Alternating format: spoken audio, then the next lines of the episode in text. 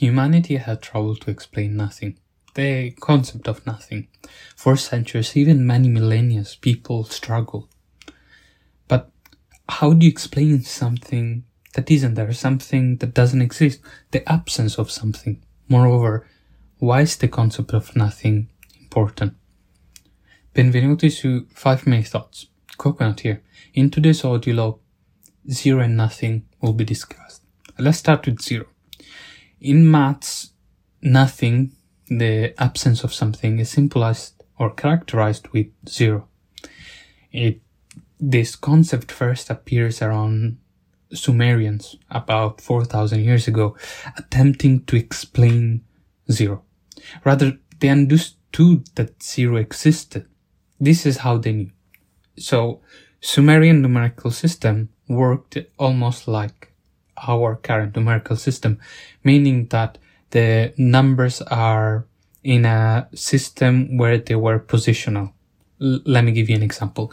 For example, 2 comes after 1 and 3 comes after 4 or 4 comes before 5. You know, like if I tell you a number, let's say 5, you can tell me that uh, 6 ca- uh, comes after 5 and 4 comes before 5. That what it essentially means, a positional system. So numer- uh, Sumerians had this trouble once they reached 10. You know, what do you put? You put 1 and then what do you put that zeroness in that unit? Um, let me give you a bit more uh, explanation on this. Basically, let's say you have a three digit number or n as many digit you have. The first digit starting from left is called unit. The second digit from left is called decimal or a deca. The uh, what do you call the third digit from left is called cento or the hundreds and then the fourth digit from right uh, left is called thousands and so on and so forth. You get the point. So when uh, sumerians reached the number 10 they knew that on this uh, on 10th there will be a number 1 but on the unit the first digit it will be 0 or there will be nothing. And they invented this symbol, this circular symbol to explain that. But moreover, they had this stronger trouble when they reach the hundred. For example, on 105, you have 105. Well, you put 1 for a number, but on decimal or the 10th position, you don't have anything on that. So you put a 0. That's how they come about. But also this numbering system or zero, the concept of zero appeared in many other places around the same time around the world. For example, in Mayans, they came about to zero. In Far East, in India, and in China also they came about this concept. Now the modern, the modern day zero that we know, it actually comes from Arabs. So, you know, we use Arab numerals and, or Arab numbers, Arabic numbers. And however, the Arabic numbers uh, were influenced by Greeks and Indians. And particularly zero comes from the Indians, the zero that we use nowadays, the way we describe zero. Now, why so much fuss about this zero? This zero represents emptiness, or this zero represents nothing, but also this zero represents the beginning. For example, in a coordinate system, 0, 0 is the beginning. Or also it represents a gap or a gap that is necessary. For example, in 105, 1, 0, 5, that 0 needs to be there to symbolize this is 105. Now let's talk about nothing. Similarly, in human languages, also nothing in English, we use the word nothing to describe the absence of something. In Italian, we say niente. In Spanish, we say nada. In Bengali, we say kichina. The word nothing has been invented to describe literally nothing, which something it's in itself.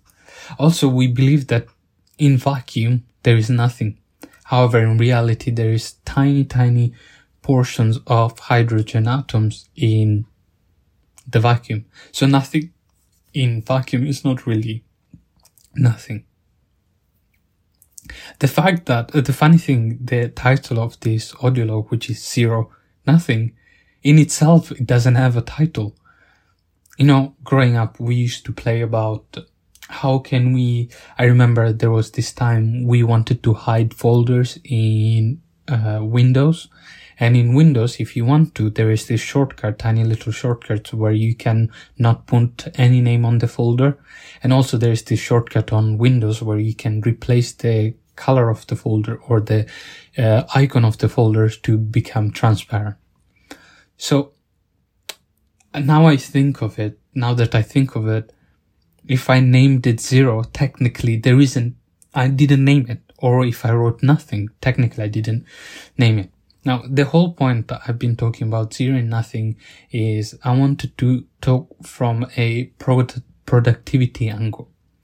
And it is commonly celebrated in nowadays the hustle culture. I have to admit, I work countless hours. Many of them are filled with many uh, mind wandering sessions, but I have to say I work for long hours. But there has been a lot of research where there is value of doing nothing, meaning nothing that has to do with work. Nothing in the sense of you sitting down, staring out of the window. Technically, that is doing nothing. Yet this is useful. The way I think of doing nothing is like taking a sleep. We know that sleeping is very important for your body. It allows you to repair yourself. It allows you to, allows your brain to cool down and process everything that you've learned throughout the day and things like that.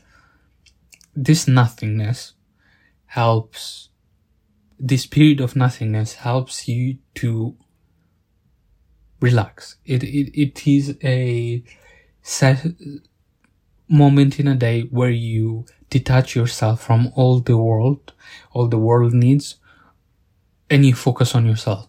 By focus, I mean you let your mind wander without feeling any uh, shame, without feeling any bad feelings.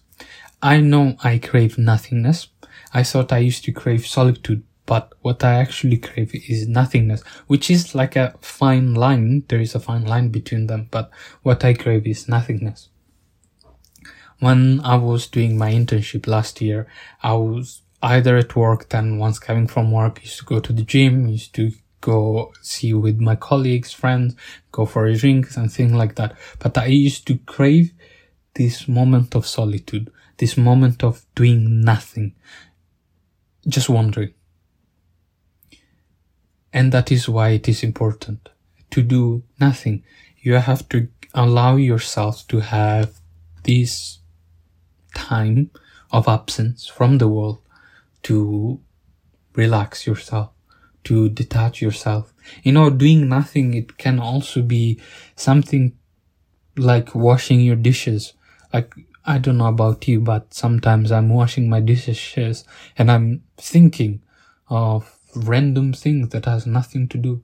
And I think while I'm being doing nothing is what makes me the most creative, where it allows my imagination to free flow.